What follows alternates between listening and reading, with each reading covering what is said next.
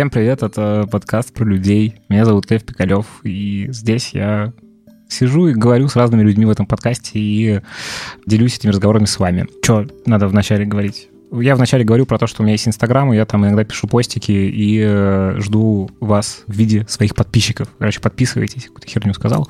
Подписывайтесь на мой Инстаграм, э, и я там буду делиться всякими мыслями, новыми подкастами, проектами, и, э, скорее всего, там будет тонна, и уже там тонна рефлексии разные. Поэтому, короче, присоединяйтесь, и все, что вам надо сказать до того, как я вам скажу, что у меня в гостях моя подруга Вика Пестрова. Привет! Привет. Лев. А, Мой друг. Класс. Мы, мы на самом деле прикольно, что... Ну, как, не, это не прикольно, но сейчас, мне кажется, это для разговора прикольно. Мы с тобой не виделись уже дофига времени, типа, не общались. Э, Но у нас было пара встреч в пандемию, мне кажется. Да. Случайных и... Ну, Ну, они ну, то есть полуслучайные это год каждый назад раз. практически мы виделись последний раз. Да, где-то мы летом сидели в циниках. Ты тогда снимал видеоблог активно. Да, я потом разочаровался в этом говне. Не, не, не в смысле, что подписчик, подписчики не приходили. Мне кажется, там методично, если делать, то что-то получится. Мгм. Как Я и понял. во всем. Что я не живу. Ну, то есть, типа, что Мгм. я как бы фиксирую, но не проживаю. Мгм. И мне это стало как-то мучительно. Ну, и понятно, что окружающих, мне кажется, я немножечко подъебал Ну. своей камерой. Вот. Но опыт прикольный. Типа, я как-то понял, понимаю свои блогерские границы, короче. Прикольно. Ну, мне кажется, это, конечно, типа любая соцсеть, ты сразу начинаешь, если ты на ней заточен, ты сразу видишь сюжеты для соцсети в своей Да. И только через время ты начинаешь понимать, что вот где-то надо брать паузу. Да, меня, кстати, недавно вот про это, я много про это думал, э, вообще, ну, про мотивацию, типа, зачем мне делиться, а еще, ну, и, и там как-то всплыли какие-то моменты о том, что это некое, в том числе, самоутверждение, а мне не М. хочется так. Мне не хочется создавать фома какое-то, не М. хочется вокруг своей жизни делать какую-то вот, ну, красивую ее сторону. М. Вот, это я поэтому я в какой-то момент начал много чего-то туда фигачить, истории Мгм. со всего, а потом мне как-то стало не по себе от того, что, ну, типа, с какой мыслью я это делаю. Ага. Вот, и сейчас я как-то заново пере- переживаю это и, ну, придумываю, как мне комфортно это делать. То есть мне, мне хочется, мне, хо- мне хочется куда-то в паблик что-то вы- выплескивать, но, да, короче, это такой момент э, сложный. У меня тоже есть вот это хочется. То есть нет такого, что я хочу жить вообще, э, не делясь своей жизнью. Но мы... Я от Саши Виноградовой, ты ее знаешь? Мгм. Эм, я от нее слышала прикольную мысль, что типа мы выкладываем в соцсети то, в чем мы хотим получить подтверждение. То есть вот я за собой заметила, что по моим сторис можно ну, вообще не заметить, что у меня есть друзья. Я никогда не Мгм. выкладываю сторис каких-то праздников, дней рождения, гулянок. Я практически не выкладываю друзей, потому что не знаю, в моменты, когда я тусуюсь, мне хочется- совершенно не хочется Мгм. ничего снимать. А что я снимаю? Я снимаю свое лицо, Мгм. и я снимаю то, как я делаю музыку. И в целом это действительно то, в чем мне хочется получать подтверждение, что Мгм. я красивая, И что ты музыкант. модная, и что Так. я артистка. И это правда те вещи, в которых у меня проявляется ну, неуверенность или синдром Мгм. самозванца. Я думаю, что это не единственный кейс, по которому мы выкладываем что-то в соцсети. Но похоже на правду, потому что Но меня- мысль интересная. Меня как раз э, вот через это немножечко пере, как-то э, всего перекопало. Вот э, как раз-таки из-за того, что как будто бы я самоутверждаюсь, типа, что вот у меня вообще-то есть друзья, что я веду, типа, интересную жизнь, что ты-ты-ты, пырым-пым. Слушай, н- интересно. Типа, скорее всего, это было с нами всегда, и мы это делали в самых разных формах, и Ну вот появились соцсети. Я еще подумала, что мы с тобой такие уже Э, пусть, Старые? пусть поздние, но классические миллениалы. Да, старые миллениалы. Ну, мы-то как раз молодые миллениалы, мы ближе к границе к зумерам. Подожди, а а миллениалы, они где начинаются? Сейчас я тебе скажу, я недавно этим интересовалась. Если я не ошибаюсь, то миллениалы начинаются с 81 года, а заканчиваются 95-м. Но есть еще такая тема, что по годам неправильно делить, правильно Что там? делить по пережитым совместно событиям. А, а я не знал про это, кстати. Вот. Это прикольно. То есть это Ну- про э, то, ну, какие-то яркие точки, влияющие на поколение, да? Ну да, ну это все равно все привязывается к годам так или иначе. Ну, короче, вот мы с тобой, мы уже ближе к зумерам, но в целом все равно, мне кажется, мы живем с соцсетями в нашем осознанном возрасте, а значит, мы про них э, как бы додумываем. Мгм. И вот интересно, типа, просто поузнавать у каких-нибудь э, детей 10 лет. А, ну ты про то, что типа, как бы- зачем вы выкладываете? что у нас в детстве не было соцсетей. Да, да, а, да, И как да. бы мы, как бы для нас это пришедший контекст. Да, и мы его анализируем, Мгм. потому что мы уже научились анализировать и стараемся как бы То такие, есть а это зачем бы я это делаю? Для людей, которые выросли уже при интернете, при э, гаджетах, для Мне них это как кажется, анализировать, типа, дыхание и, не знаю, Ну да, купание типа, в воде. зачем ты звонишь по телефону? Вот зачем ты это делаешь? Ты что, самоутверждаешься этим звонком? Ну, типа того. Да, вот, да, это да. какая-то уже... Ну, ну, сейчас уже никто не звонит по телефону. То есть надо поспрашивать, э, мне кажется, прям вот подростков, и мне кажется, там будут совершенно другие ответы. Там уже не самоутверждение, а просто типа... Ну да, дыхание, еда, Ну да, что это а, какая-то... лайки. Ну да, тут еще, кстати, интересно, э, тоже про, про это с, кем, с кем-то мы разговаривали про это, что это в целом то, как мы, э, ну, это физическое ощущение от соцсетей, на самом деле. Ну, что, типа, у Мгм. нас оно как будто бы, оно не физическое, мы все-таки видим в этом какую-то, ну, разделенность с реальностью. Мгм. А вот дальше кажется, что это просто часть человека, и что в целом мы все будем представлены вот этими вот мемами условными. Да, да, да. Вот. Привязано уже к гормонам, да, и Ну, наверное, не так таким. быстро, хотя это же уже очень сильно привязано к гормонам. Мы же получаем эндорфиновые вспышки от Абсолютно. лайков и от всякого такого. Ну, потому что в конечном итоге лайки это, я так понимаю, что это все равно они нам дают то, что мы раньше получали где-то еще. Это просто еще одно средство достижения, Ну да. а не. Но Ой. тут проблема в том, что э, когда мы получали это раньше, ну, типа, когда не было гаджетов, не было корпораций, то как бы никто не пытался управлять нашими реакциями. И вот это стра- страшная мысль, на самом деле, что, типа, в чем отличие? Да. В том, что ты в этом смысле, понятно, что не на 100% ведомый, потому что, ну, как бы не так глубоко все это сидит. Это как сегодня, мне, короче, что-то приснился какой-то сон херовый, мы утром это обсуждали, и я потом придумал, придумал... А, мне приснился сон, что, короче, я с кем-то договорился на какой-то аудит моего сайта, э, типа UX, и, значит, Так. и, да, я переписываюсь, уже как бы я нахожусь в точке, где мы как бы давно договорились, человек сделал, и выставляет мне какой-то гигантский счет. Я такой сплю и думаю, какого черта? Я же не... А я не помню, я такой чувствую, блин, я договорился, надо, значит, платить сейчас, на- ты ты ты Потом я просыпаюсь, и еще какое-то там количество времени живу с ощущением, что мне надо сейчас заплатить кому-то. Потом я иду... Ой, ну, неприятно. да, потом, потом я иду, типа, и думаю, ну, уже в реально, в- не, не во сне. Мгм. Блин, а это же его всего нет, значит, мне надо что платить. Такой порадовался, думаю, ну, блин, какое говно. Вот, и я говорю, типа, знаешь, э, мне кажется, следующий шаг к мошенничеству в интернете, это когда у нас все, ну, будут какие-то чипы, и это внедрение сновидений, Мгм. которые, ну, типа, встроены в реальность. И Ну, там, типа, иди они- отдай долг кому-то, кого ты не знаешь. Например. Коллекторы будущего, да? Да, да, да, да, да, чудовищно. Ну, причем мошеннические коллекторы будущего.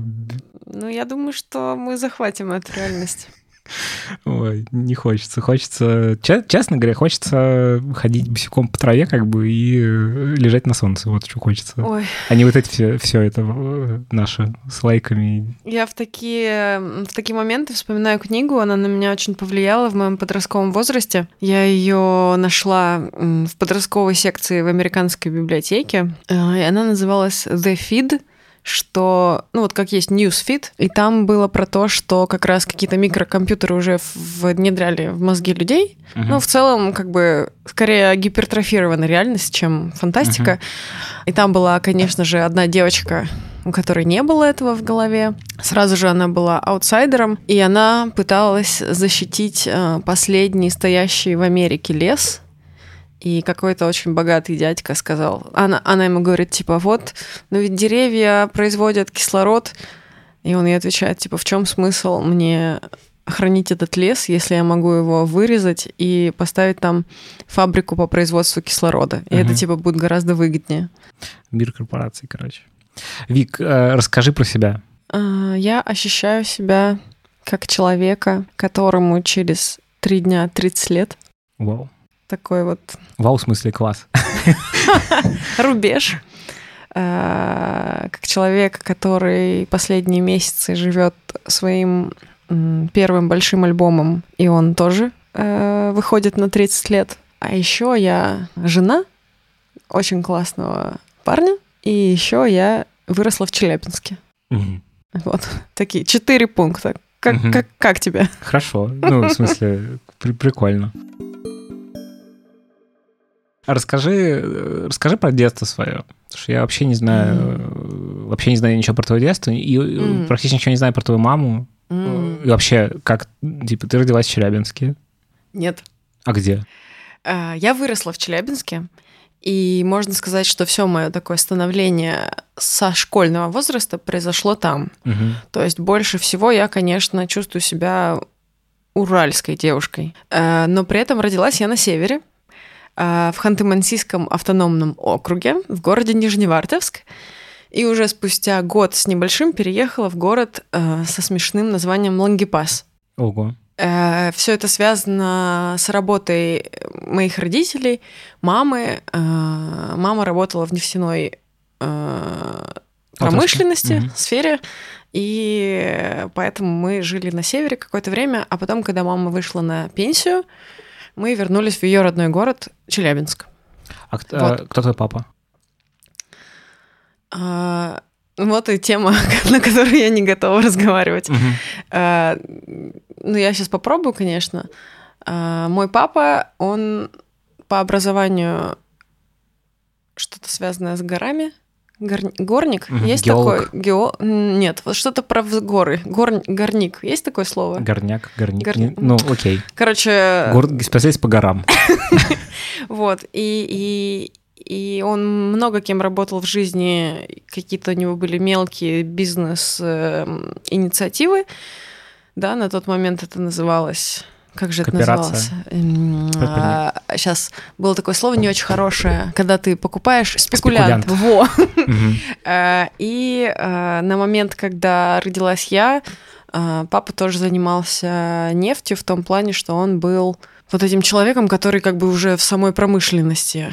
Не бригадир, ва- не ватрушка, Ватрушка. вах- вахта, вахтер, Мгм. вот что-то такое, да. Потом, когда уже мы переехали в Челябинск, у папы был свой э, магазин запчастей, запчасти КАМАЗ, и потом мои родители развелись. Мгм. А ты про это говорить не хочешь? Почему? Да я про это даже не думаю, если честно, поэтому мне прям сложно. То есть про Мгм. маму у меня, знаешь, так льется история, потому что я про нее часто говорю, я с ней часто на связи, и это типа супер легко. А папы практически нет в моих мыслях, и мне типа надо их формировать. Видишь, я не вспомнила уже Мгм. кучу слов. А вы, а вы Ам. не, не общаетесь? Мы э, на какой-то очень короткой связи, в том плане, что мы поздравляем друг друга на день рождения.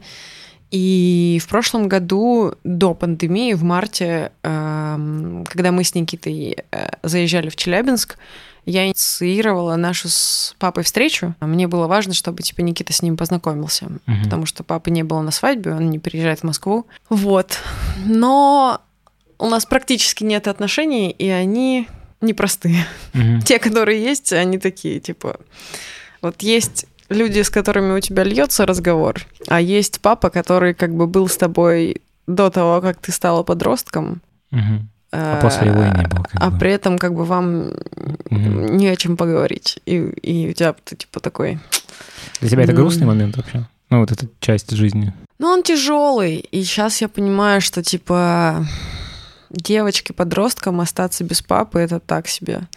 Мне кажется, что типа у меня это осталось ощущение, что я брошенный ребенок. Я прям это чувствую, я чувствую это в своем браке в том числе, в том плане, что Ты чего-то добираешь, типа? ну, в том плане, что, типа, каждый раз, когда мы расстаемся с Никитой, э, в том плане, что человек пошел погулять, человек пошел на работу, Мгм. человек захотел потусить со своими друзьями. И это все супер нормально, но мне надо с самой собой проговаривать, что меня никто не бросил. Мгм. Вот.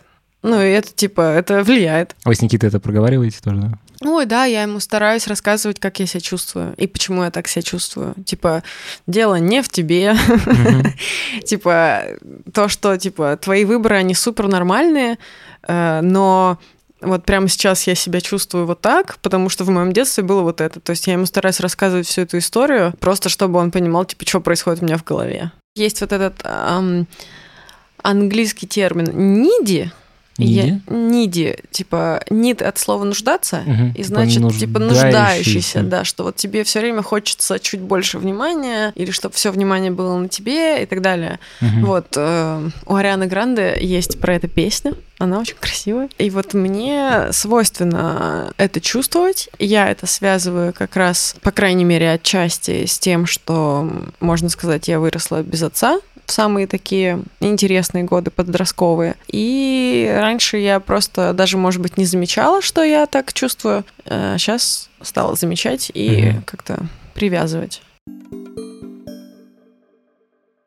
Тут у нас случился небольшой сбой технический. Я Мгм. тебя спрашивал о том, что поздний ты ребенок, ты сказала да, поздний. Э, И, собственно, мне интересно, отличается ли это от не не- не позднего ребенка, Ну, то есть по, М. по разговорам, не знаю, ну, обсуждал ли М. ты, может быть, с друзьями эти вещи? А, Какие вообще плюсы-минусы, подводные камни? Получается, меня мама родила в 42 года, практически в 43. Это было довольно дерзко для 91 года. И я помню, что в детстве, когда мама меня провожала или забирала из школы, ее часто могли принять за мою бабушку, например. И, в принципе, вот, например, у Никиты обе бабушки младше, чем моя мама. Ну, немного, но это забавно. А, то есть, получается, моя, у, у моей свекрови мама ровесница моей мамы. Мгм. Понимаешь, да? Да. Это немного Да. странно. И я помню, что типа до, до 16 лет у меня было ощущение, что мы с мамой настолько разные, настолько из разных поколений, э, что она совершенно меня не понимает. Вот у меня было такое ощущение, что из-за того, что моя мама слишком типа сильно старше, а не типа не мама, которая типа такая молодица, Мгм. ну вот, э, которой, например, 30 с чем-то. У меня было ощущение, что моя мама меня не понимает. Но потом моя мама, которая была смелой в том, чтобы меня э, родить, э, стала смелой в том, чтобы отправить меня в 16 лет э, в Америку по обмену. Там я в свое время выиграла участие м, в программе обмена Flex. Вот. Но теперь, когда ты спрашиваешь, Пацанский- да, пацанский спрашиваешь, ты знаешь, что такое флекс, это уже как бы немного другое, но вот в моем подростковом возрасте флекс это была программа Мгм. обмена между Россией и Америкой. А, И когда меня мама отправила в Америку на год, и сейчас я понимаю, что это типа тоже на это надо решиться, отправить своего ребенка подростка, Ну, стрёмно, неизвестно конечно. куда. Да. В этот момент, как-то из-за того, что я стала по ней скучать и понимать, что мы больше не вместе, вот это был момент, когда у нас очень сильно улучшились эм, отношения, и с тех пор они стали дружескими. И вот как бы я стала ценить, что моя мама это человек с опытом и человек, который как бы уже немного иначе распределяет энергию, потому что, опять же, больше опыта, э, больше какой-то мудрости. И ей реально не страшно было меня сначала отпустить в Америку, потом она мне помогла поступить в Москву и проучиться в Москве. И вот какое-то время я ощущала, что у нас просто такие классные дружеские отношения, и у меня есть доступ к очень э, мудрому человеку. А, И сейчас, типа, наша динамика меняется, и сейчас вот начинается вот эта тема, что а, у меня включается забота о маме. Мгм. То есть, э, м, опять же, если бы ей сейчас было 50, э, это, наверное, было бы по-другому, чем вот сейчас ей будет, получается, 73 Мгм. в этом году. И как бы я за собой замечаю, что она старается держаться очень независимо. Она в целом такая, типа, такой челябинский. Она сама про себя говорит, я на асфальте родилась. Вот, мне очень нравится эта фраза. Вот она такая какая-то такая вот такой вот городской такой Doer ка. э, человек. Кто? Ну, типа doer, как doer ка. Да, да, да, да, да, да, да, да. Вот. Но в то же время тоже в силу нашей разницы в возрасте у меня включается вот это вот такое желание заботиться о маме, а, помогать ей в каких-то простых вещах, не знаю, в мире digital а, м, или просто как бы быть с ней на связи, но не только потому, что мы семья, а потому что вот э, мне важно с ней быть на связи, чтобы она знала, что она не одна. Мгм. Вот. А, ну, вам легко общаться сейчас? У вас вообще классное, классное общение? Да. ну, а, опять же, а, из-за разницы, в том числе поколений, менталитетов и так далее, а, мама у меня простая и, можно сказать, жесткая. Такая, типа, не плачь, соберись. Я не понимаю твою музыку. Что ты там не знаю, училась на пиарщика. Ну, как бы, вот есть вот эта такая классическая тема э, в том, что у нас нет вот этого такого экстра чувствительного общения, что мы... Что поддерживающих вещей ты не очень чувствуешь от нее. Ну, э, я научилась их требовать. Угу. Я говорю, мама, скажи мне, что ты меня любишь. Скажи мне там, что, типа, я молодец. Вот. Э, и она говорит, не, ну ты, конечно, молодец. Конечно, молодец. Вот. Угу. Но как бы я их прям запрашиваю. Угу. И получаю. Это тяж- тяжело тебе дается? Это всегда немного на уровне шутки. То есть это как бы всегда такой немного веселый разговор. А, и мне кажется, мне кажется, мне нормально. Угу. То есть как бы прикольно, что это работает. Что если ты, что если ты от своих родителей что-то не получаешь, но ты осознаешь, что тебе от них это нужно, и ты можешь это попросить и получить, то это круто, что так может mm-hmm. быть. То есть вот э, когда я прошу у мамы поддержки в такой форме, в которой она мне нужна, мама мне ее дает. Угу. Мне кажется, это круто. Класс. И это работает в смысле, что это ну, количество энергии, которое ты от этого получаешь, оно больше, чем количество энергии, которое ты затрачиваешь mm. на то, чтобы попросить. Да, да, ну да. И просто, типа, 10 лет назад э, вот эта вот какая-то родительская валидация, она вообще не имела значения. Вообще было... Угу. Вот я помню, что в 20 было пофиг. Угу. Что там о тебе думают родители? Ты такой сам ищешь себя, бросаешься на амбразуру, такой туда, сюда, то, все. Как бы э, родители деньги переводят, и нормально. А вот сейчас э, эм, то ли возраст такой, все анализирующий, и вот начинается вот это вот как бы тема, что ты все ну, начинаешь раскапывать связи совсем в себе, со своим детством, то ли то, что я деятельность сменила, и я более уязвимо себя чувствую в том, что я занимаюсь музыкой не так давно, но вот это вот ощущение, что мне важно получать э, одобрение от мамы, оно сейчас сильное, вот. Но я его прошу. Вот. А ты свое детство светлым помнишь или так? Вообще, какое у тебя детство было? Детство у меня было челябинское а, в 90-е.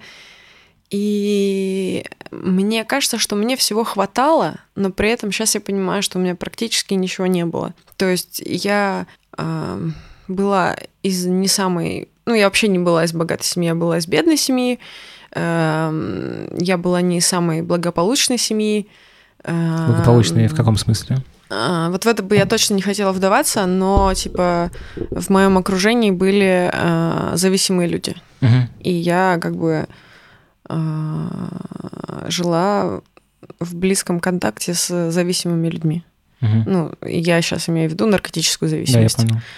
Вот. И я как бы насмотрелась кучу всего, но при этом именно от детства у меня было ощущение, что мне ничего экстра не хотелось, и все, что у меня было, типа, это было круто. Единственное, что было не круто, это музыкальная школа. Вот я ее терпеть не могла.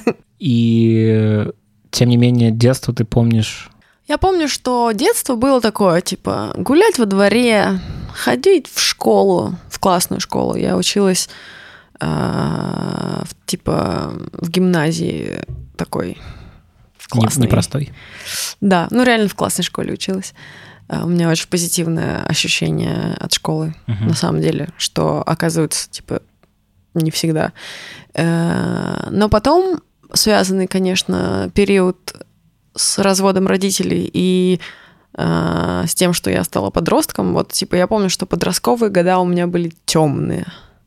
Вот, я прям помню, что я ходила по Челябинску, смотрела на все эти индустриальные панорамы, и вот мне казалось, что я понимаю жизнь, и что мне казалось, что я понимаю, вот какой все тлен.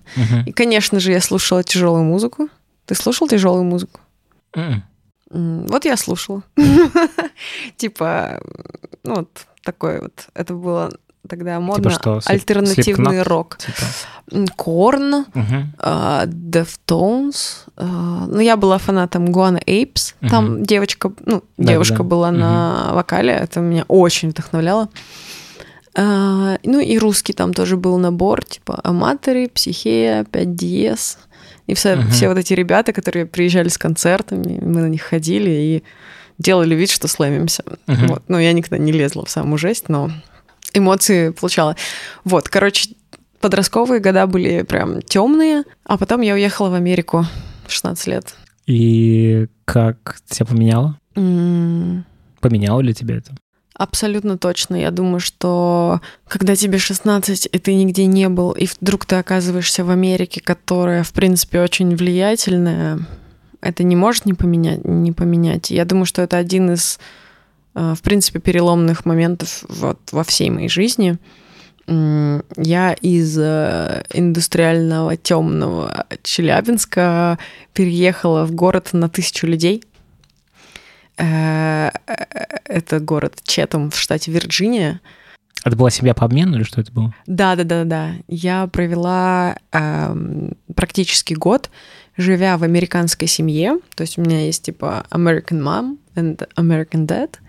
Э, и я еще там проучилась в школе э, в 12 классе. То есть э, в последнем классе американской школы. И у меня даже был американский выпускной, и есть американский аттестат. Слушай, а как это устроено технически, вот этот флекс? Это что, как, типа, почему эта семья, почему эта семья, ну, в чем ее мотивация, чтобы туда приехал ребенок из Челябинска? Слушай, а, ну есть мотивация какая-то государственная, есть мотивация конкретной семьи.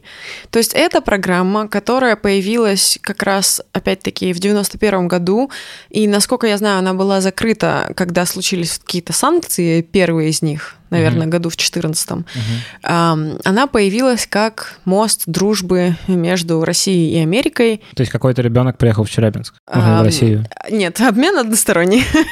Ага. То есть э, обмен одно- одностор- односторонний, а, типа государственная программа американская, как такой жест благой воли. Ну, есть ли за этим, за этим еще какие-то корыстные домыслы, тут как бы каждый может решить, есть или нет. Мгм. Это типа уже... а, Ну, типа, звучит как пиар. Ну, как пиар, как кто-то говорил, что это вербовка мозгов, ну, что угодно.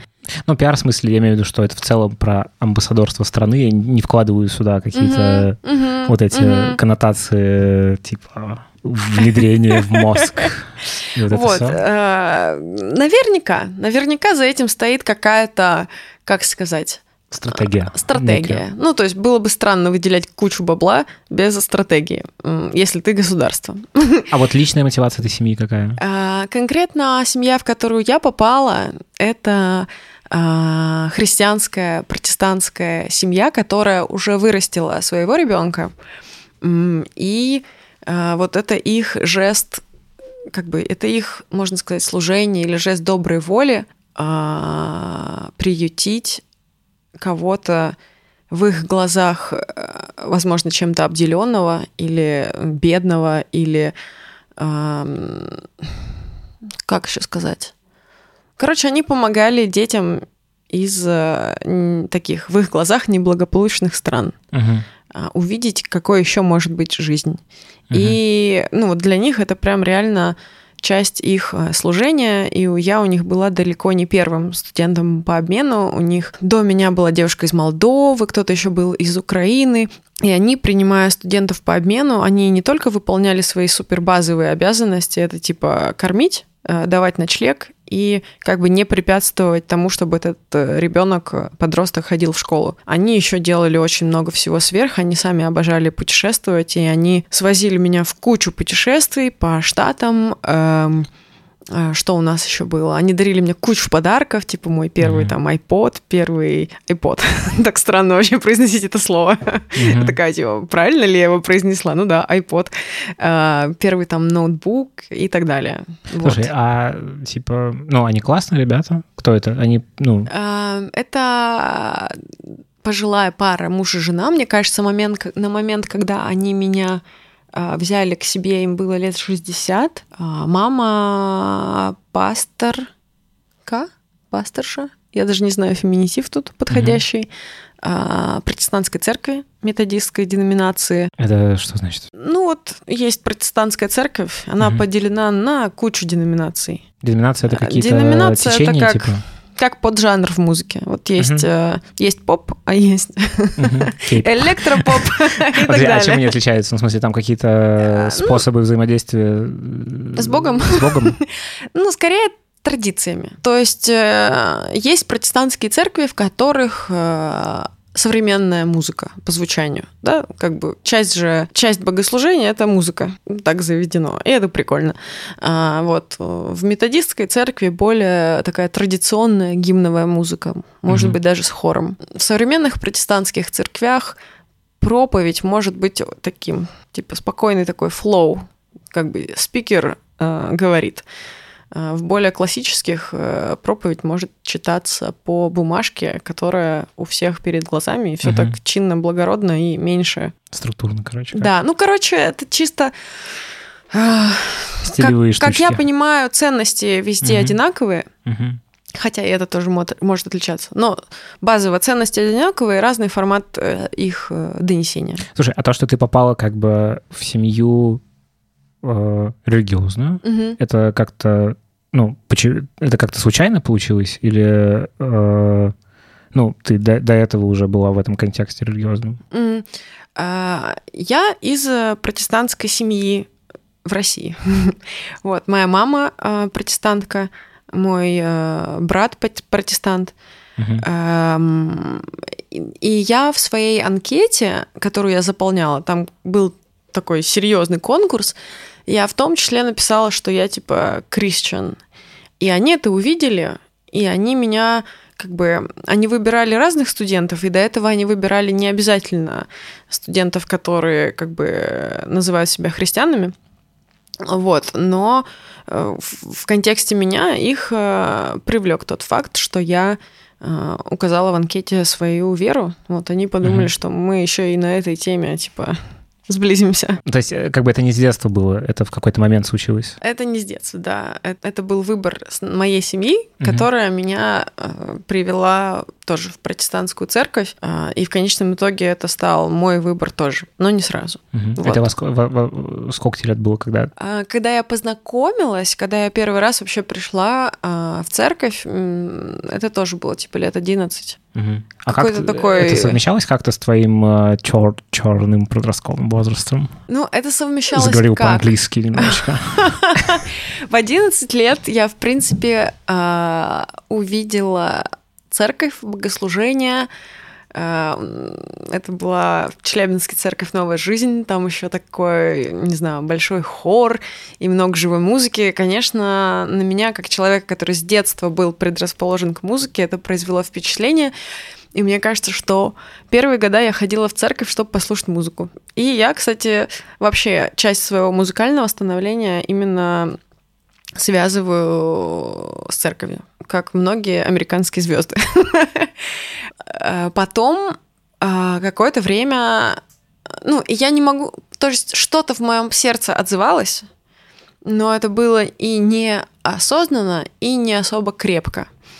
Э, потом, как бы, моя семья уже провозгласила себя протестантской семьей, а я вот в свои подростковые года, когда мне стали нравиться мальчики, и стало хотеться проводить э, время в их компании и там пить, курить и веселиться, я ходила в церковь э, ради приличия по воскресеньям. Угу.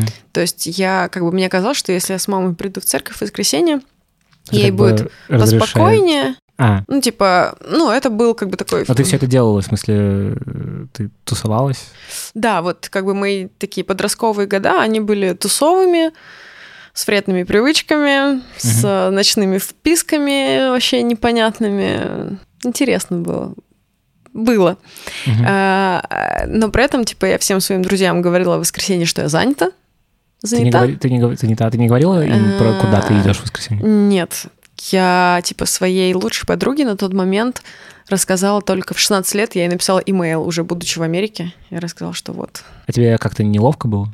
Да, я, конечно, жутко стеснялась, что я, ну, типа, конечно, это, это же так странно ходить в церковь. Никто не ходит, Мгм. а твоя семья ходит. Ну, нет, я не рассказывала. А, И как бы и в церковь-то я ходила, видишь, еще не искренне. А как бы э, вот мне казалось, что это правильно, и чтобы моя мама за меня не волновалась с понедельника по субботу, я ей по воскресеньям показывала, что я типа Норм. норм. Мгм. Вот. И когда я приехала в Америку... А какой был вопрос? Ну, вопрос был про религию, как она... Ну, на самом деле, А. мне сейчас интересно, конечно, как она в твою жизнь пришла. Вот в какой момент случилось, Ага. что ты такая от как бы дежурности похода в церковь, Ага. э, ну, стала верить и стала религиозный? Ты религиозный человек или нет? Я- Потому что очень сложно, мне очень сложно про это говорить э, и как-то А. спрашивать. Я- если я говорю какие-то неэтичные вещи, то ты А. мне указывай на это, потому что ну, и, э, мне, то есть мне хочется про это поговорить и это пощупать, потому что, ну, Прикольно, давай я поговорим. а, как бы что-то среднее между атеистом и агностиком. Типа, М. у меня нет э, какой-то там религиозной истории во Мгм. мне. Я скорее больше там про науку и Мгм. про какую-то, ну, бессмысленность в каком-то смысле. И, хаос. И, хаос, да, и мне с этим комфортно. Вот. Мне, э, и мне интересно поговорить про то, ну, как у тебя это, потому что у тебя другой взгляд на э, эти вещи. Вот. И мало того, что он еще и меняется, что у меня, что у тебя в течение жизни. Конечно, да. И э, как бы и хочется, то есть мне хочется, то есть, короче, с одной стороны, я я про церковь вашу, которая новая жизнь, да, называется. В Челябинске была новая жизнь, А, а здесь а в Москве слово жизни. слово жизнь. Все, Я все не- со словом жизнь. Я не узнал от э, Насти Шелест. Шелест, да, с О. которой мы учились в британке Настя, на интенсиве. привет! Привет, Настя. Мгм. Вот. Ну, Точнее, я увидел, как бы я подписал, мы подписались на со- соцсети друг другу, я увидел, Ага. что она, значит, связана вот с этим, Мгм. я начал гуглить. Короче, у меня такое чувство. Э, Я смотрел какие-то проповеди на Ютубе, мне интересно было. Ну ты такой прям, если я интерес- интересуешься, то прям Да, но мне интересно, что... research происходит. Да, и э, у меня, если честно, ощущение немножечко как бы э, того, что это такой коучинг. Ну, вот эти э, проповеди похожи, ну, они даже по антуражу похожи Мгм. на классный доклад на TEDx, типа. Да, Вот. я даже тут не буду с тобой спорить. И у меня, конечно, ну, какая-то значимая часть меня, ну, находится в отрицании этого. Мне Мгм. это страшно, непонятно, Мгм. пугающе. Ну, опять же, наверное, потому что в целом есть ощущение некой стигматизации Мгм. э, веры и религии. Ну, стигматизации в смысле, что, ну, вот тебе стыдно было признаться, что ты в церковь ходишь по Да, воскресеньям. да, да, да. Как бы, и меня скорее отталкивает э, слово церковь, чем Мгм. притягивает. И это не к тому, что, типа, я считаю людей, которые религиозные, там, плохими или какими-то не такими. А, я просто не понимаю. Я вот с этим непониманием к тебе пришел, чтобы, М. ну, мне интересно вообще понять, что Ну, это давай и как это, если тебе норм. Попробуем. Мне, э, мне даже любопытно, что у нас получится, потому что в целом э, у меня в жизни тоже типа есть э, какая-то христианская тусовка, да, это люди, Мгм. с которыми я встречаюсь в церкви и с которыми мы вроде бы как по умолчанию шерим вот эту вот основу. И есть нехристианская тусовка, которые знают, что я верующий человек, но в, в целом меня не спрашивают, да и Мгм. я не рассказываю. Мгм. И получается, что Ну, и вот же- этот разговор, он для меня довольно редкий, и Да. мне самой интересно, что у нас Да. получится. Ну, на самом деле, мы же в похожем вайбе общаемся, в смысле, мы особо... Мы несколько раз, по-моему, как-то я тебя немножечко про это спрашивал, просто в Мгм. формате, типа, что это такое? Вот. э, Мне, с одной стороны, мне интересно Мгм. как бы понять оптику Мгм. на жизнь, Мгм. на все это.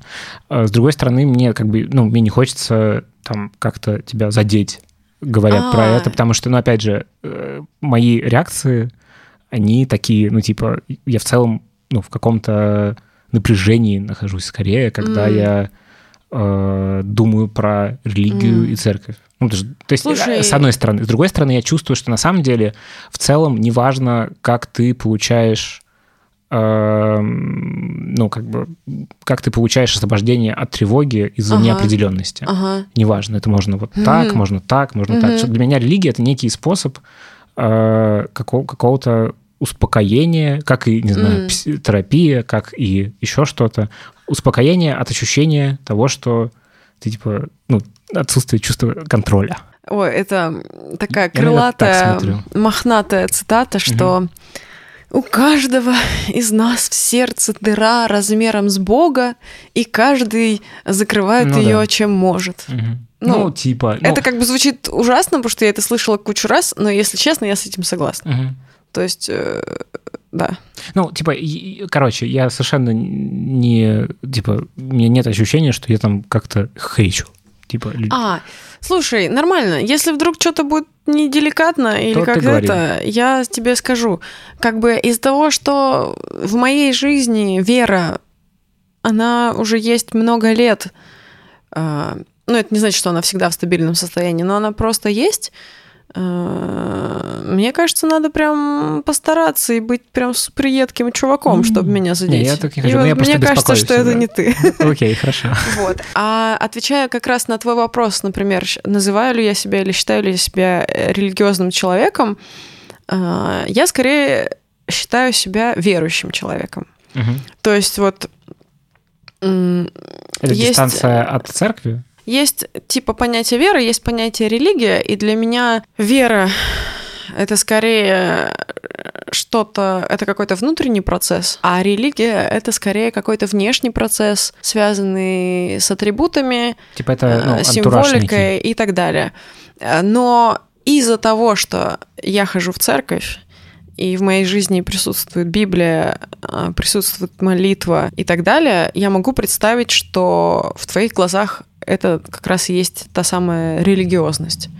Поэтому, Интересно, да, окей. да. Так а что случилось с тобой, что ты из, э, как бы, человека, М. который дежурно ходил в церковь, э, вдруг как-то... Уверовала. Ну, что вдруг у тебя в жизни появилась Библия, молитва, церковь, как бы...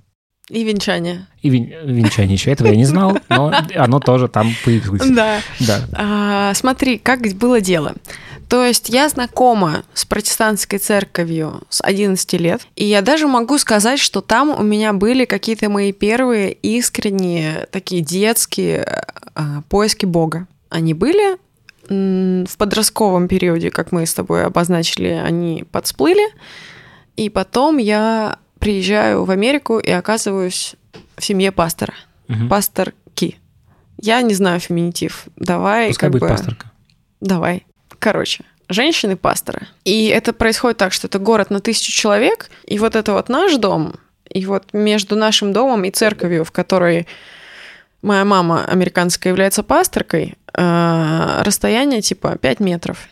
И то есть я приезжаю жить не просто в семью, но я еще как бы приезжаю жить э, в церковь, Мгм. потому что церковь это ее работа, а когда ты э, ну, служишь людям, это немного ненормированный график. У тебя отражение Получается- было какое-то от этого всего? Вообще, ну, вот с учетом того, что ты дежурно ходила как бы для мамы. А, Ну, поначалу, как бы я же такая, я приехала понравиться людям. Вот, мне же, типа, Мгм. приятно, что меня выбрали какие-то настоящие американцы, а, жить в их семье.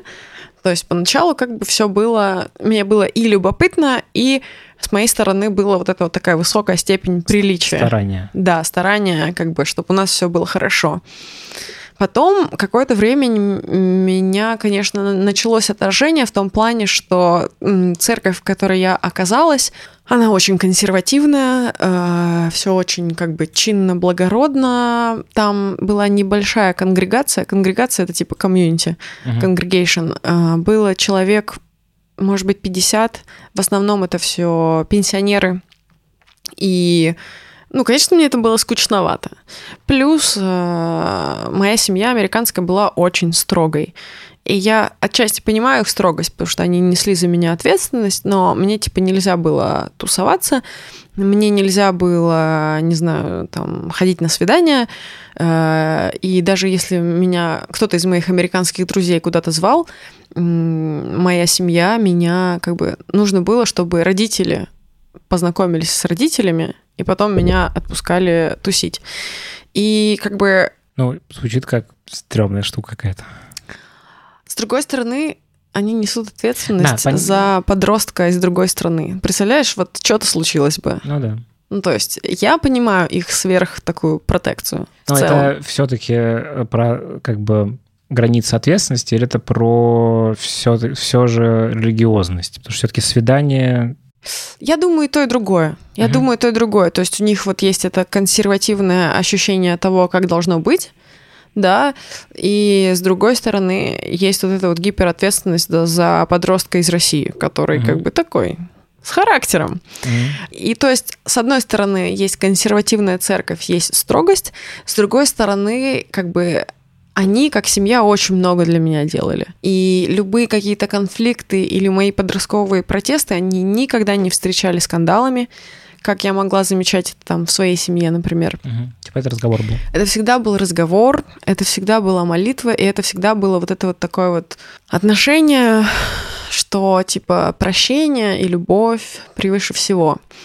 И э, я подросток, конечно, воспринимала это все в какие-то штыки, и тем не менее я менялась. То есть э, вот мне кажется, что, что я становилась мягче, и я из Америки приехала э, не обязательно верующим человеком, но я приехала мягким человеком. То есть я уехала таким колким подростком, угу. а приехала э, по-американски улыбающейся такой очень позитивной девушкой. И уже когда я приехала из Америки в Россию, пошла на свою первую работу, подработку, заработала свои первые 4, по-моему, тысячи рублей за месяц, я решила их потратить на сплав по реке Юрюзань. И это был сплав, который был организован как раз э, моей протестантской церкви в Челябинске. И оказавшись на этом сплаве в компании верующих молодых ребят, вот мое первое осознанное решение а, как бы принять веру, оно заключалось в том, что я хотела а, стать такими же, стать такой же, как они. Вот мне казалось, что вот это вот как бы небольшая компания э, ребят-протестантов в Челябинске, все такие светлые, такие хорошие. Что-то вот в них есть, чего я, что я ищу в этом мире. И вот как бы мое решение стать верующей, оно было через решение стать такой же, как... Э, типа реб... за компанией, ну как бы ну, вслед за компанией. Условно. Можно так типа, сказать. Типа тебе понравились эти люди и... Да, я вот... Мне показалось, что я вижу в них что-то или что они какие-то такие, какой хочу быть я. И уже, получается, мой одиннадцатый класс, и вот с одиннадцатого класса и дальше угу. я не могу сказать, что я стабильно верующий человек каждый день, но как бы вера в моей жизни присутствует, и я как бы уже по своей воле верующий человек. Вот так. А для тебя это что? Это какие-то ответы на вопросы, которые непонятны? Что это такое? Это и картина мира, и ценности, и, знаешь, как вектор в принятии решений. То есть, э, как бы, когда я в конечном итоге, когда я не знаю, как поступить, э, ну, я думаю о том, типа, а Просто так смешно звучит, ну, типа, а что бы сделал Иисус? А, смешно звучит, потому что раньше были такие христианские браслеты с этой надписью. Типа, что бы сделал Иисус? Ну, они на английском, типа, what would Jesus do? Uh-huh. Вот. Но в конечном итоге, да. А и... это какой-то общий Иисус? Или это твой Иисус? Я думаю, так и так. Ну, типа, что... Мне просто интересно... Короче, у меня есть чувство, что это некий свод правил, как жить. Как будто mm. бы. Он на самом деле не такой большой. Или он, или он подвижный, и он гибкий. Я думаю, он такой же гибкий и подвижный, как э, человечество и культура. Ну, типа, мы же меняемся, и ценности меняются, контекст исторически меняется, но есть какие-то нерушимые истины э, ну, вот типа чего? и заповеди. Вот типа чего? Ну, типа вот основные заповеди или что? Э, возлюби ближнего, как самого себя, например. Или возлюби Бога всем сердцем своим. Вот. Окей, вот про, бли- про ближнего. Так. Значит, а ты э, прикладываешь усилия, чтобы... Ну, э, ближний здесь это кто? Это твое окружение или это, типа, любой человек, которого ты видишь на улице? Я думаю, что в конечном итоге любой человек. А, е, ну, есть, типа, супер неприятные люди, угу. которые делают говно какое-то. Ну, типа, по отношению к другим людям. Ну, типа, вот ты его способна возлюбить? Или вот что, про что это? Просто у меня ощущение, что это mm. какое-то, ну, как бы смирение, терп... типа... Терпение? Терпение, Терп... да. А, Смирение, терпение в том числе. И я абсолютно точно не способна возлюбить всех людей. Нет. Э, но я стараюсь просто дистанцироваться от людей, которых у меня не получается возлюбить. Вот. Если как бы нам почему-то не... Но, типа, если есть люди, с которыми я, например, сотрудничаю, то я стараюсь как бы в моменты, когда меня кто-то прям дичайше раздражает, я стараюсь вдыхать, выдыхать.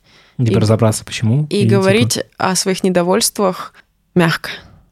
Я, кстати, не знаю, типа, это христианство или, или это, это я такой человек. Смысл, типа. Вот. Ну, условно. Ну да. Угу. То есть это про бережность к людям. Типа. Mm, да. И к себе в том числе. Просто ну, вот... прикольно же, да, возлюби ближнего как самого себя.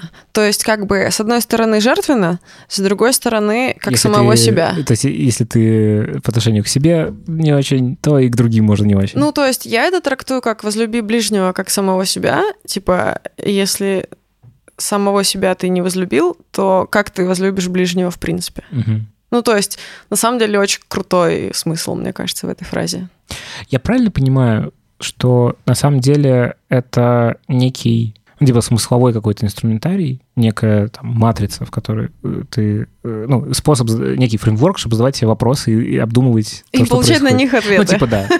Ну, что это на самом деле, ну, то, то, то же самое, это не какая-то пелена условная, ну, какой-то очень особенный взгляд, это просто, ну, способ по-разному смотреть на какие-то происходящие вокруг вещи. Я не знаю, может быть, я не очень хорошо формулирую это. Слушай, ну я так слышу, что ты спрашиваешь меня, э, э, типа, рассматриваю ли я веру или религию как систему ценностей, как некую философию? Ну, как э, место, где... Э, короче, у меня... Что меня пугает в религии? Э, в религии... Ну, что меня пугает в религиозных людях, наверное, так. Угу. Как будто бы... Ну, со стороны это так выглядит. Я, я плохо осведомлен, но угу. как будто бы это очень бинарное мышление. Да, нет, mm. черное, белое, зло, mm. добро. И что как будто бы э, полутонов нет, а жизнь состоит из полутонов в целом. Ну, типа, мир э, довольно нелинейная, э, вообще нелинейная система. Абсолютно, да. Вот. И мне интересно, это вот эта некая, ну, какая-то вуаль, через которую ты смотришь и видишь mm черное, белое, значит, вот так? Или это всего лишь некий ориентир с какой стороны задать себе вопрос. То есть то же самое, что, ну, условно, там есть э, там психотерапия, mm-hmm. есть, э, не знаю, там таротерапия, когда ты... Я сейчас не... Я, я да, нормально курсе, к этому отношусь. Да, что типа это некий фреймворк задавания вопросов и разглядывания тех или иных ситуаций в жизни.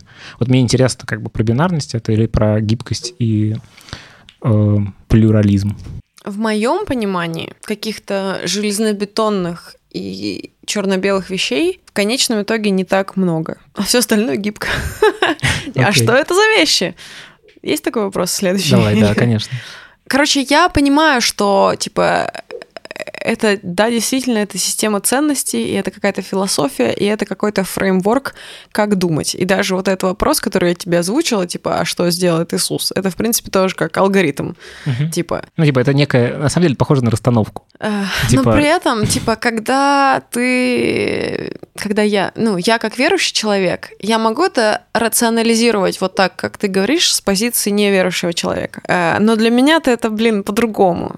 Типа это на уровне э, чувства это и на, ощущения. Ну вот, э, вот я просыпаюсь с утра, и я чувствую, что меня ждет тяжелый, непонятный день. И у меня вот есть ощущение, что мне сейчас нужно помолиться перед тем, как я начну жить. А, что я не справлюсь своими силами, что мне нужна, что мне нужен коннект с Богом, что мне нужен какой-то диалог. И для меня вот эта молитва это для меня, ну, это действительно диалог с Богом, как бы э, странно это не казалось. И у меня нет такой, типа, рационализации, что, как бы, это я сама себе это придумала, это моя терапия, и на самом деле никакого Бога нет. Я-то верю в Бога. Uh-huh. А потом уже все остальное. Свод правил, фреймворк и так далее. Но вот это вот зерно, которое как бы хочется до конца его понять, и рационализировать для меня, как для верующего человека, оно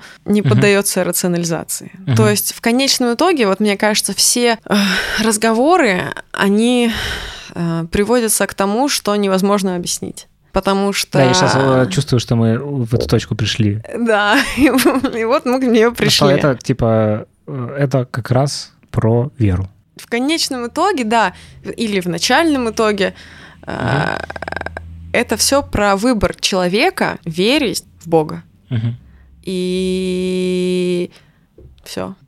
И разные люди на разном пути своей жизни иногда об этом задумываются. Кто-то идет дальше и находит в этом для себя ответы на вопросы, находит в этом поддержку, находит для себя смысл жизни. И главное, что, мне кажется, главные проблемы, которые начинаются, это когда ты, как верующий человек, начинаешь это навязывать. Угу.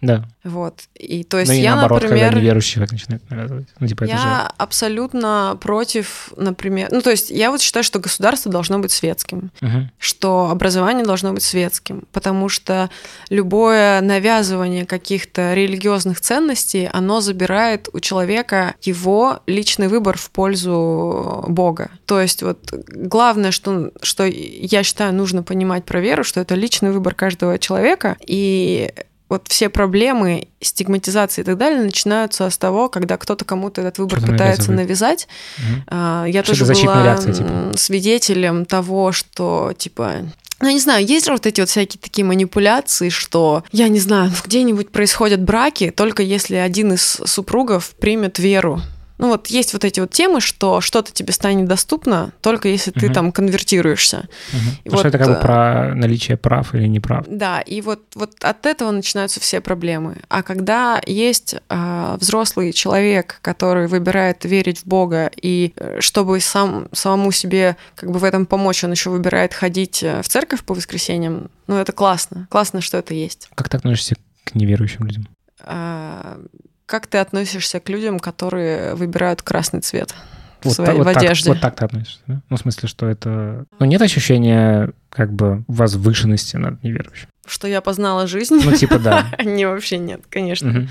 Ну, типа, мы все пытаемся ее познать иногда. Раньше, возможно, было, кстати. Uh-huh. Вот когда только у меня были вот эти первые... Это знаешь как? Вот э, моя свекровь, она реабилитолог, детский реабилитолог, и она владеет методом реабилитации Фельденкрайс.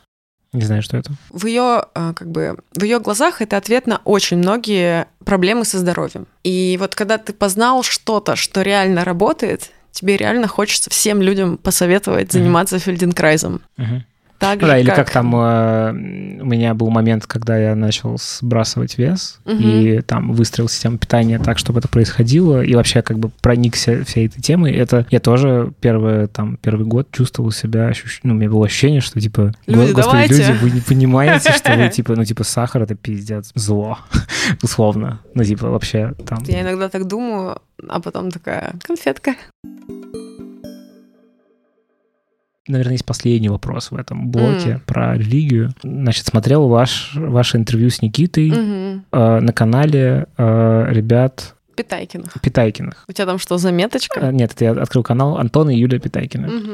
Вот. А, очень прикольный разговор, мне понравилось. Мне было интересно про то, как Спасибо. устроены ваши отношения. И Нам самим понравилось, если честно. Э, это прям классно про то, как можно в отношениях выстраивать там командность, партнерство. Mm. Ну, короче, это... Ты прям все интервью, что ли, да, посмотрел? Да, да, да. Очень круто. Э, ну, типа, опять же, мне через мою оптику сложно понять про присутствие Бога в этом, Угу. Но как бы вы настолько в целом светские ребята, угу. что как бы э, с вами можно не касаться этой темы, Угу. И нет ощущения, что у нас какая-то стена между нами есть. Типа, у меня бывает... Классно же. Да, это супер. Ну, типа, э, это, это супер. Вот, я пошел смотреть дальше э, какие-то угу. ролики на этом канале. Угу. И наткнулся на разговор про ребят... Э, сейчас, кто же это был? Игорь и Анастасия Юрченко. Короче, на самом деле, просто интересная история про целомудрие. Mm. И, типа, как это устроено. Mm. Прикольно.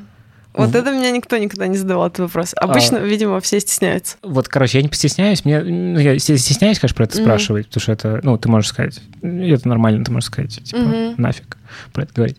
Ну, как бы там они описывают историю, что, ну, условно, там первый раз поцеловались на свадьбе. Mm. И для меня это какая-то очень странная, странный способ э, выстраивания отношений, потому что там, ну, условно, есть какая-то ну, физическая совместимость, вообще mm-hmm. то, как тебе с человеком. И это, ну, как будто бы важно понять, когда вы выстраиваете mm-hmm. отношения, типа, вам вообще ок с другом или нет. Ну, типа, mm-hmm. это, ну, довольно понятная как будто бы история про, э, ну, тебе может быть комфортно с человеком разговаривать, тебе может Мгм. быть комфортно с человеком, не знаю, типа там, заниматься сексом, целоваться, э, или может быть некомфортно, и тебе может быть с ними некомфортно, например, жить. М. Вот вы просто друг друга не видели в этих сферах, вы как бы, ну, это как история там про э, начало отношений, когда вы чуть лучше, чем вы есть на самом М. деле. Ну, да. Вот. И как будто бы это, ну, э, перевернутый, перевернутая что-то. Система. Система, да. Ну, то есть как будто бы это располагает к тому, что вы женитесь и супер, ну, натыкаетесь на какую-то такую херню, которая для вас неприемлема. Типа, и все. И выхода нет. Ну, как, ну, выход Давайте наверное, есть. живите. Ну, наверное, есть. Я не знаю просто, кстати, вот есть там... Ну, понятие. разводы не приветствуются. Ну, вот да. А, Но при этом приветствуется очень осознанное вступление в брак. Например, у меня был с Никитой а, предбрачный курс. И это супер тема. Я не понимаю, почему мы учимся, учимся, чтобы работать, но не учимся, чтобы жить с человеком. а что это за прибрачный курс? Это тоже какая-то церковная тема? Да, да, да, да. Типа, сейчас мы вернемся к сексу до брака. А, Когда мы с Никитой приняли решение пожениться а, и договорились с нашим пастором о том, чтобы он нас венчал, он нам не сказал такое, да, конечно, вообще, повенчаю без проблем. У нас было какое-то количество встреч с ним, а, которые называются, типа, предбрачный курс, по-моему, это называется. Мгм. Вот, мы с ним встречались раз шесть и обсуждали, типа, вот все наши планы на жизнь.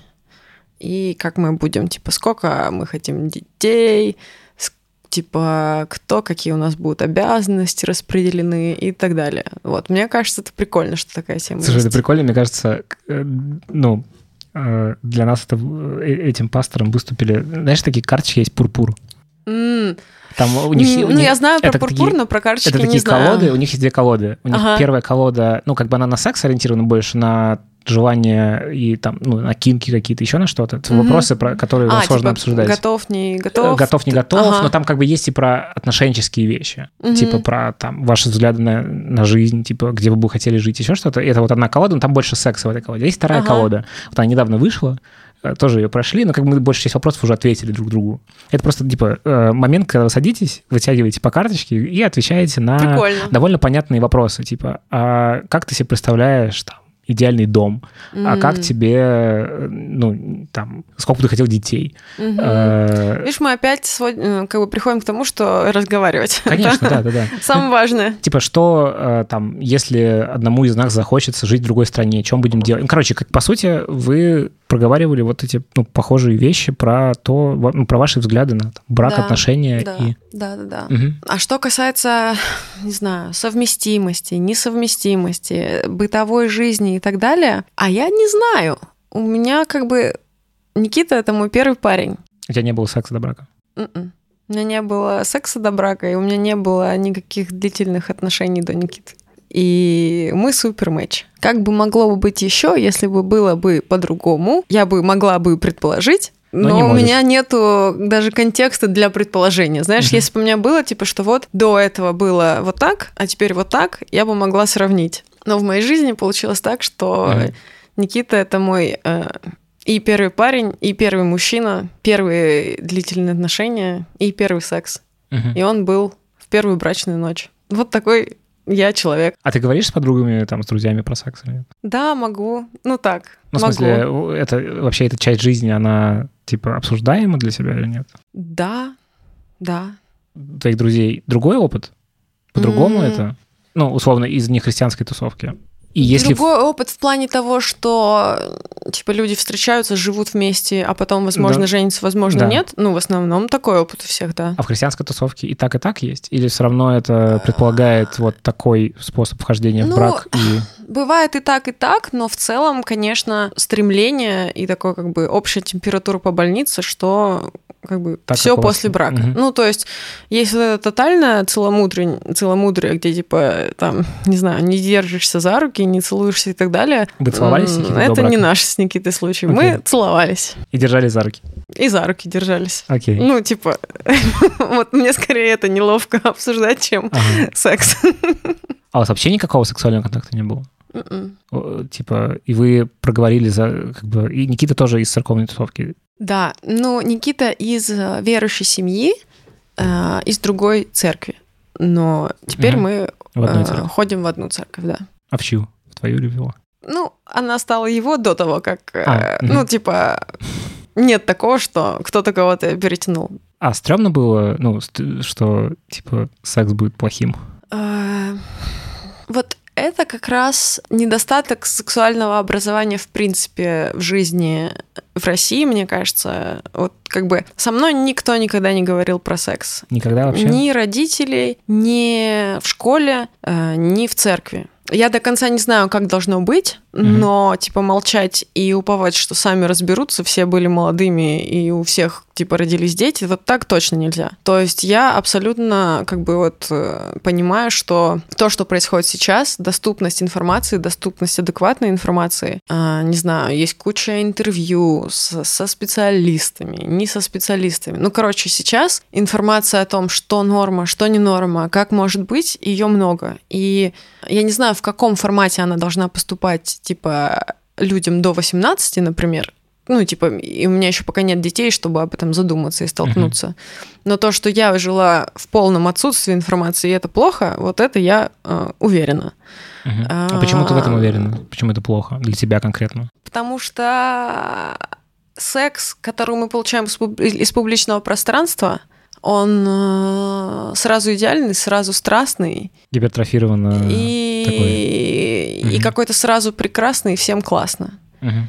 А в реальности, Но в реальности это не так. типа, вы два Да. человека, Да. э, два тела, у каждого из которых есть предпочтения, и еще как бы не факт, что ты сам про эти свои предпочтения что-то знаешь. О, да. Вот. И как тебе про это узнать?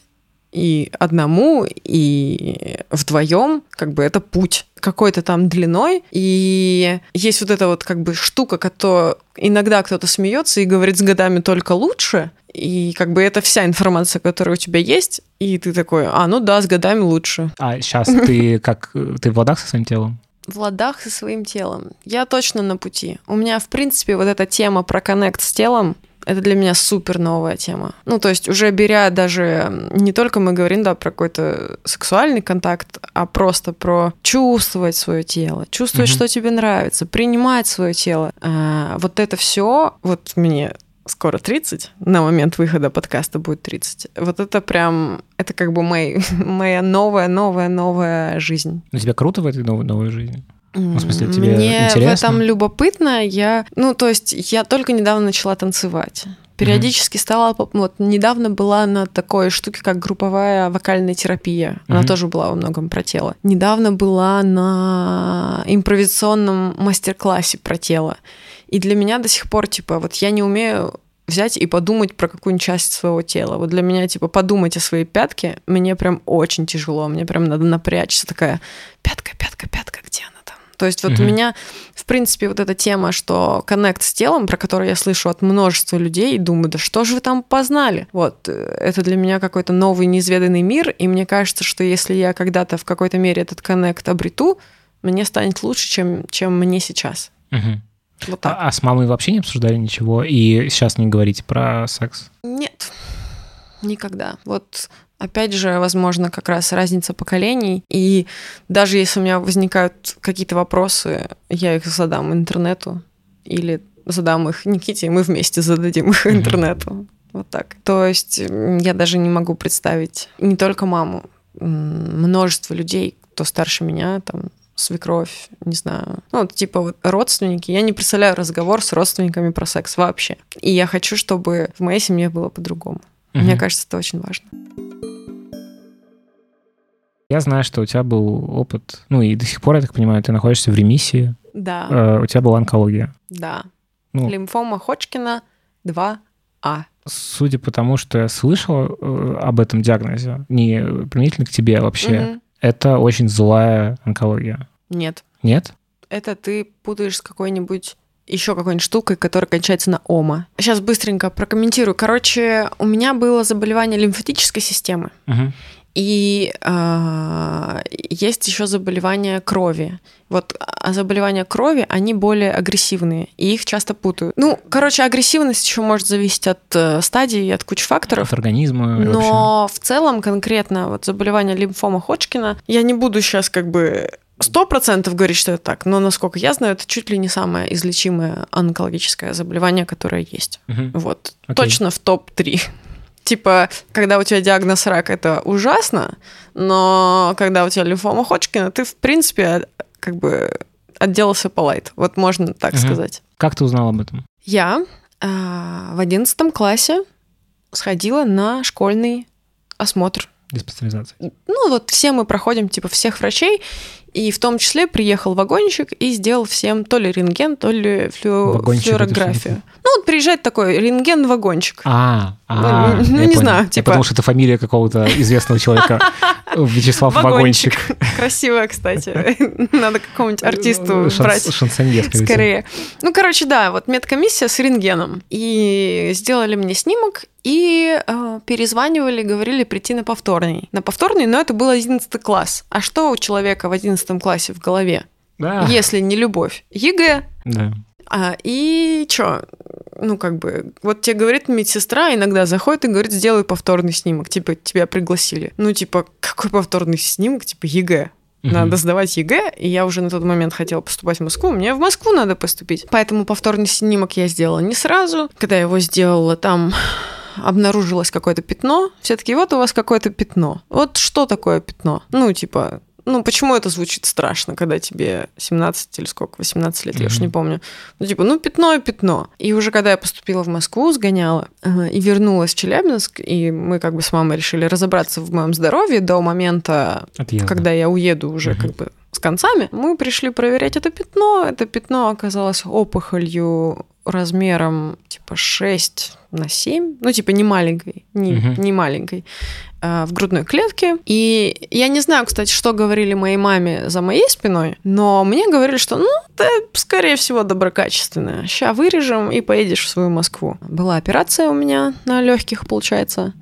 Достали мне эту опухоль отправили на гистологию. гистологию, и я уже как бы была на грани того, чтобы отчаливать. Ну, единственное, что я уже такая думаю, ну вот немножко задержусь, пропущу 1 сентября, все там подружатся без меня. Короче, 31 августа 2009 года мне сказали, что в Москву я не поеду, потому что это опухоль а, злокачественная, заболевание лимфома Ходжкина, и вот надо будет полечиться пройти химию и лучи, и потом поехать в свою Москву. Вот так узнала. И как ты себя ощущала? А вот тут мы возвращаемся к вопросам веры.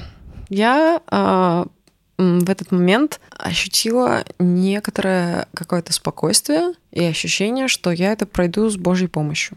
То есть mm-hmm. вот в момент, когда мне об этом сказали, я и не напугалась. Ну, скажем, я поднапряглась. Вот я помню, что типа страха не было. Было ощущение, что сейчас будет какой-то интересный новый путь. Вот если говорить про какие-то негативные эмоции, я их скорее испытывала ближе к концу лечения. И что это из себя представляет все? Ты проходила лучевую и химию тоже? А, я проходила, да. Ну, э, как я понимаю, у меня была какая-то такая максимально стандартная схема лечения – которая, спойлер, мне подошла. У меня была химиотерапия 6 сеансов. В чем она заключалась? Я 12 а, раз ложилась в больницу с промежутками в две недели и проходила капельницы. Сначала первые капельницы мне... Ну, капельница капает, типа, несколько часов. Сначала все было в порядке, но с каждой новой капельницей, поскольку это агрессивное, агрессивное лечение, я чувствовала все хуже себя, капельницы мне давались все хуже. И там уже вот эти вот восстановительные периоды в две недели, они становились все тяжелее, типа там меня тошнило, и ну в целом, типа у тебя там кожа становится зеленой, волосы выпадают. В моем случае они выпали не до конца, но так серьезно Заметно пределе. Да, и так и не восстановились э, с тех пор. Вот. Это химиотерапия. А, плюс к этому есть лучевая терапия. Лучевая терапия в моем случае была короткой, и там ты как будто бы лежишь под рентгеном, но там какой-то вот не рентген, а какой-то луч. Но я ну, смысле, это тоже, я бы... понимаю, что это, я тоже, насколько понимаю, что это тоже рентгеновский луч, просто более сильный и более точечный. Да, да, да, да, да. То есть у тебя там на теле рисуют какие-то крестики угу. и угу. целятся. Когда я прошла химиотерапию, я уже была настолько, типа, такой, как бы, ослабшей и ушатанной, что какого-то дополнительного эффекта от лучевой терапии я уже даже не почувствовала. Угу. Вот мне казалось, что я просто лежу под рентгеном, и все. Это примерно так же быстро. И вот какой-то дополнительной реакции у моего организма на лучевую уже и не было. Угу. Вот. И нужно сказать, что с одной стороны, есть вот это вот физическое ощущение, да, и как бы есть этот физический акт лечения. С другой стороны, онкология в нашей стране – это еще целый отдельный бюрократический путь. И вот Типа, это... Чтобы получить лечение ну, сложно или что? Сложно. Как бы я шла по бесплатному пути, потому что на платный путь как-то не было денег, да, и все нас удостоверили, что типа схема лечения везде будет одна и та же. Но как бы каждый, каждый раз, каждые две недели нужно было чекиниться в больницу, а это значит полностью сдавать все анализы, УЗИ, кровь, тра-та-та, а, сидеть в очередях, чтобы зачекиниться у врача, потом еще где-то зачекиниться, потом еще где-то зачекиниться и везде очереди. Муторное ожидание. Палаты, да, по 6 человек, mm. а 6 человек онкобольных – это тоже определенная культура. И там я была таким верующим подростком, который верил, что все будет хорошо, но вместе со мной лежали люди, у которых другие стадии, у которых это, возможно, уже как-то рецидив и так далее. И, короче, вот именно... Короче, да, есть вот физический акт лечения, он как бы портит твое физическое состояние. Есть бюрократия дичайшая, очереди, эм, и просто, ну, это просто изматывающе. Как бы вот, я не знаю, вот час пик Почты России, и ты вот просто угу. как бы каждые две недели в ты в нем, типа. да, как угу. бы, а тебе постепенно еще все хуже. И еще есть как бы какая-то эмоциональная тема, что ты как бы проводишь дни в окружении онкологических Смерть. Э, больных, угу. да. Ну, были истории про то, что там я с кем-то общалась, какой-то женщиной в палате, а потом она перестала лечиться. Никто не сказал, что с ней, но я предполагаю, что она умерла, угу. потому что она была в довольно слабом состоянии, и потом как бы я ее не видела. И вот с этим я тоже всем сталкивалась в свои э, 18 лет. Ты много думала о смерти? Под конец. То есть, э, как бы Одновременно с лечением, э, конечно же, была большая поддержка семьи, была большая поддержка моей школы, из которой я только-только выпустилась, и была большая поддержка моей церкви. То есть э, вообще я думаю, что классно, что как бы за меня болели люди. Uh, ну, болели в другом смысле. Ну, ты понял. Uh, но одновременно с этим как бы был интернет. Он, кстати, был жутко неинформативный в то время. Или я не умела гуглить. Вот, и был... Эм, и была просто вот эта палата. Типа палата, общение, там, не знаю, иногда просто лежишь и слышишь, как на соседней койке кричит человек, а никто как бы угу. к нему не подходит помочь, потому что, ну, типа, ну, больно. Ну, короче. А тебе было больно? Физическую боль испытывала ли я? Да, под конец капельницы со, с какими-то агрессивными составами как бы с болью текли по моим венам. Mm. Вот, то есть было ощущение тошноты и э, сильного жжения по, по венам. Угу. И это типа длится несколько часов, это надо терпеть. Без каких-то обезболивающих? Без... Ну, что там, может быть, там даже и давали, я уж не помню. Угу. Вот, и в какой-то момент тебе еще хочется блевануть, угу. и ты такой еще блюешь с этой кровати и продолжаешь лежать под капельницей. Вот угу. так было под конец лечения да. Ну, типа, это неприятно. Что было дальше? А, на протяжении всего лечения были какие-то чекпоинты, и как бы сначала тебе делают операцию, вырезают опухоль, но какие-то там частицы, раковые клетки, что-то остается. И чекпоинты, значит, были какие-то? Чекпоинты, да, которые показывали положительную динамику, и, наконец, лечения показали, как бы, что мы пришли к полной ремиссии. Типа остатков опухоли, увеличенных лимфоузлов в моем организме не было. И с тех пор, вот уже 11 лет, я стараюсь... Ну, раньше чаще, а теперь раз в год или раз в полтора я проверяю. Mm-hmm. То есть я продолжаю проходить эти чекпоинты. Это каждый раз немного волнительно, типа, а вдруг что найдут? Mm-hmm. А, потому что как бы по, по научному это не полное выздоровление, это типа состояние ремиссии. Mm-hmm. Вот. Но я считаю, что очень круто, что уже 11 лет я живу в полной ремиссии. Ты счастливый человек?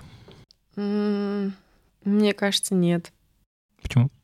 Не знаю. Я так редко в последнее время испытываю состояние счастья, что, типа, мне кажется, я бы провозгласила себя счастливым человеком, если бы я была в состоянии ощущения счастья 51% времени. А То есть, сколько? А сейчас это какие-то вспышки. Я, если не считать время сна, да, мне уже непонятно, как ты себя чувствуешь. Да, то мне кажется, я счастлива, может быть, 10-15% от времени. А почему так? Потому что мое счастье, оно связано с моей личной жизнью. А, вот моя семья — это мое абсолютное счастье. Ну, Никита, мой муж. Вот мы вместе, мы ничего не делаем, и мы реально счастливы. А, а, а время занимает моя деятельность. И Самое это, время сказать. Эта деятельность — это музыка, да. которую я выбрала сама и которой я всегда мечтала заниматься. Но э, счастья в ней не очень много. Вот это сейчас у меня как бы я говорю и осознаю это. Ну, э, для контекста ты э, училась на маркетолога, э, пиарщика, и того, и другого. И то, и другое. да. Да. Работала в какой-то момент времени, а потом решила начать заниматься музыкой профессионально. Да. И Никита поддержал тебя в том числе. Да. Вы как-то вместе приняли это решение. Угу. И уже, получается, сколько? Два, три, С работы три года. я ушла четыре года а, как. Угу. А первый сингл выпустила три года назад. Вот. И, типа, это точка фрустрации сейчас для тебя. Что такое точка фрустрации? Ну, в смысле, место, в котором ты чувствуешь себя неуверенно, переживаешь или нет? Кстати, нет такого ощущения, что я чувствую себя неуверенно. Типа я чувствую себя понятно. То есть понятно, что надо делать, и мне нравятся как бы многие моменты, связанные с музыкой. Мне нравится начинать сочинять песни, мне нравится репетировать э, с парнями. Вот у меня сейчас живой состав и, и наши репы, я реально в них отдыхаю.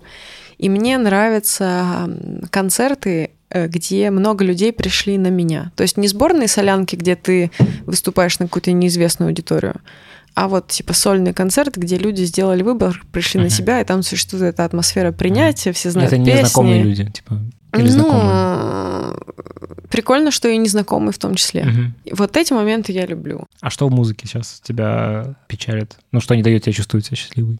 Что это не все, чем я занимаюсь. Я занимаюсь, э, ну, как бы, я ставлю себе, я ставила, поставила себе дедлайн, чтобы написать альбом, потому что я не знаю, как что-то сделать, не поставив себе дедлайн. И, например, в какой-то момент я писала вокал дома каждый день. Сам акт записи вокала очень классный. Но когда ты это делаешь без остановки и уже не остановишься, потому что есть какой-то дедлайн, запись вокала перестает доставлять удовольствие. А когда ты записывал вокал, а потом его еще надо редактировать и так далее, и пока некому это делегировать, и в целом ты тоже вроде бы как любишь редактировать свой вокал, но когда ты занимаешься этим постоянно, это тоже от этого устаешь.